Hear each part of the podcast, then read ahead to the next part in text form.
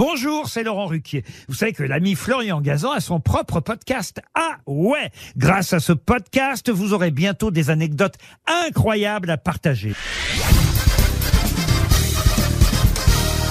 Salut, c'est Florian Gazan. Dans une minute, vous saurez pourquoi les Canaries ont sauvé des milliers de vies. Ah ouais Ouais, et toutes ces vies humaines que ces petits volatiles ont épargnées, eh bien c'est sous terre qu'ils l'ont fait, précisément dans les mines. Ah ouais Ouais, pendant des siècles, pas le choix. Le combustible numéro un pour faire tourner les usines, les machines et chauffer les familles, c'était le charbon. Alors, il fallait inlassablement descendre à des dizaines de mètres et creuser.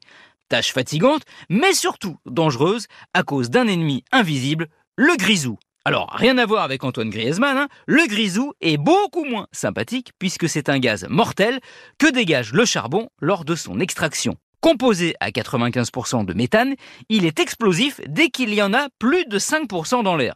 Le problème, c'est qu'il est invisible, comme beaucoup de gaz, mais surtout inodore. Donc impossible à détecter par un nez humain, mais pas pour le bec d'un canari. Ah ouais, ouais, ouais. Ouais, car on a découvert que ces petits oiseaux jaunes, à cause de leur respiration élevée et de leur métabolisme, sont extrêmement sensibles aux émanations de gaz. Voilà pourquoi les mineurs en avaient fait leur ange gardien. Ils descendaient dans la mine avec une petite cage dans laquelle se trouvait un canari. Dès que celui-ci commençait à s'agiter, arrêtait de siffler, voire s'évanouissait, là, c'était le système d'alarme pour les hommes. Il fallait vite remonter à la surface, car un coup de grisou était en préparation. Et quand il se produisait, malheureusement, c'était trop tard. Il faisait des ravages, comme dans cette mine du Japon en 1963, où il fit 453 victimes. Ce canari, c'était donc l'ange gardien des mineurs à tel point qu'ils avaient des mini bouteilles d'oxygène pour les ranimer en cas d'évanouissement. Aujourd'hui, des détecteurs, hein, les grisoumètres, ont remplacé les oiseaux, mais pendant presque deux siècles, l'histoire préférée des travailleurs du charbon, ce fut Titi et Gros Mineur.